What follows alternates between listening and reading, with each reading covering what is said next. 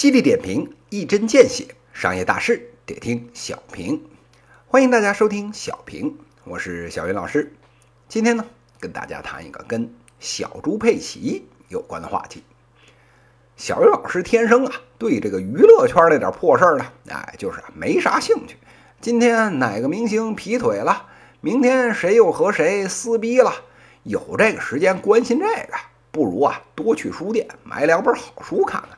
不过呀，说到这个娱乐圈商业相关的事儿，小雨老师啊还是有点兴趣的。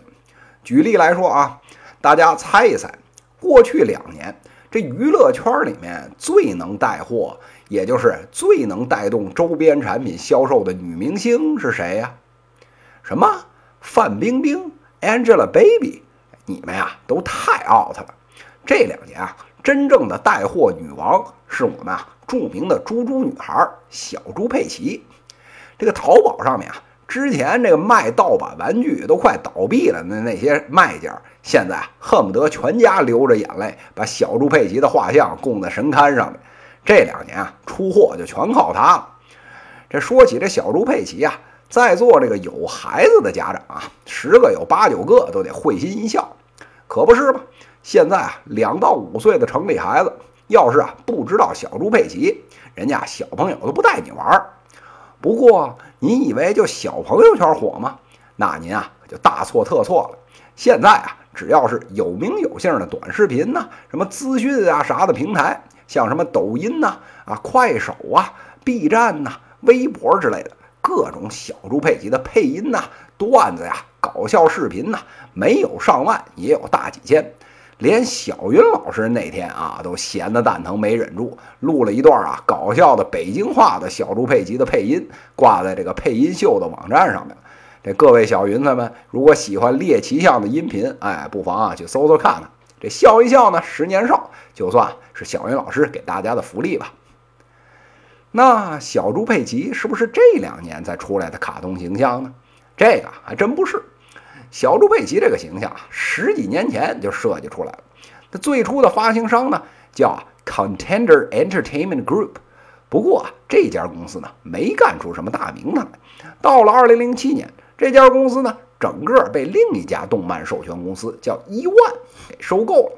到了15年的时候，发现这个品牌啊，它挺赚钱。人家干脆连锅一块端了，把小猪佩奇的这个制作方啊百分之七十的股权给收购了。到了一六年初的时候，小猪佩奇这个 IP 呢，百分之八十五的特许经营权就交给了伊万这家公司。也就是在这一年的时间啊，就光小猪佩奇这一个 IP 就给人家公司啊带来了十一亿美元的收入。人家啊比喻这生财有道，都说呢，你呀有一只会下金蛋的鹅。哎，换到这边，人家亿万公司养的那可是一只能生金崽儿的猪啊！这一七到一八年，中国这十三亿人的口子再一开，直接啊翻个两三倍的这个营销额，哎，是妥妥的，毫无问题。您说这不服能行吗？明白了小猪佩奇的来龙去脉，大家就有兴趣了。这孩子啊喜欢小猪佩奇也就罢了。为什么他能在成人世界，特别是这年轻人里面火起来了呢？这个事儿啊，以小云老师来看，主要是呢短视频平台这个节奏啊带得好。这两年啊，要说什么火的最快，还是要说啊短视频。这虽说呢是北抖音南快手，智障界的俩泰斗，但是啊，就凭人家在 BAT 的阴影下面快速崛起成今天这个样子。不得不说啊，人家确实抓住了人性中啊爱炫、猎奇、哎看热闹不嫌事儿大，再加上没耐心的这些特点。所以啊，当时这快手上面第一个这个东北主播啊出来说，这个小猪佩奇身上纹，掌声送给社会人的时候，哎，这种啊幼稚卡通，还有这个社会大哥，哎，这种夸张的对比和反差，效果啊拔群。立刻呢，形成了巨大的这种喜剧效果，借着这短视频病毒传播，直接啊带火了这个小猪佩奇啊各种周边。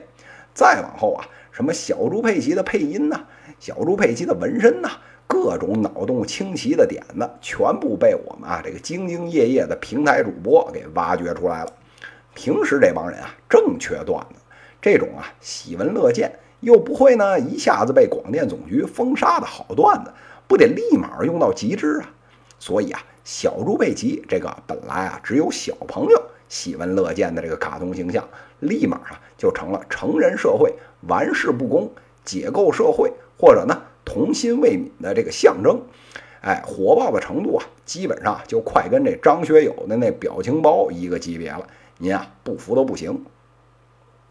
说了那么多好笑不靠谱的，咱啊得回归正题。小猪佩奇这么个赚钱的 IP。制作呢又没什么难度，我们怎么不自己也干一个呢？这件事儿啊，必须呢得扯回到这价值观上来。别的不说啊，您瞧瞧啊，小朋友这边，中国这两年耳熟能详都是些啥破玩意儿？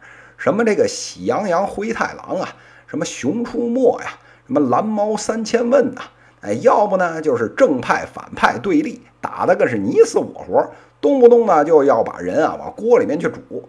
要不然呢，就特别的矫情，拿着这揣子像填鸭子那样，想让小朋友学点知识，各种这酷炫的物理化学实验，恨不得啊这量子力学都得扯上，才算是啊寓教于乐。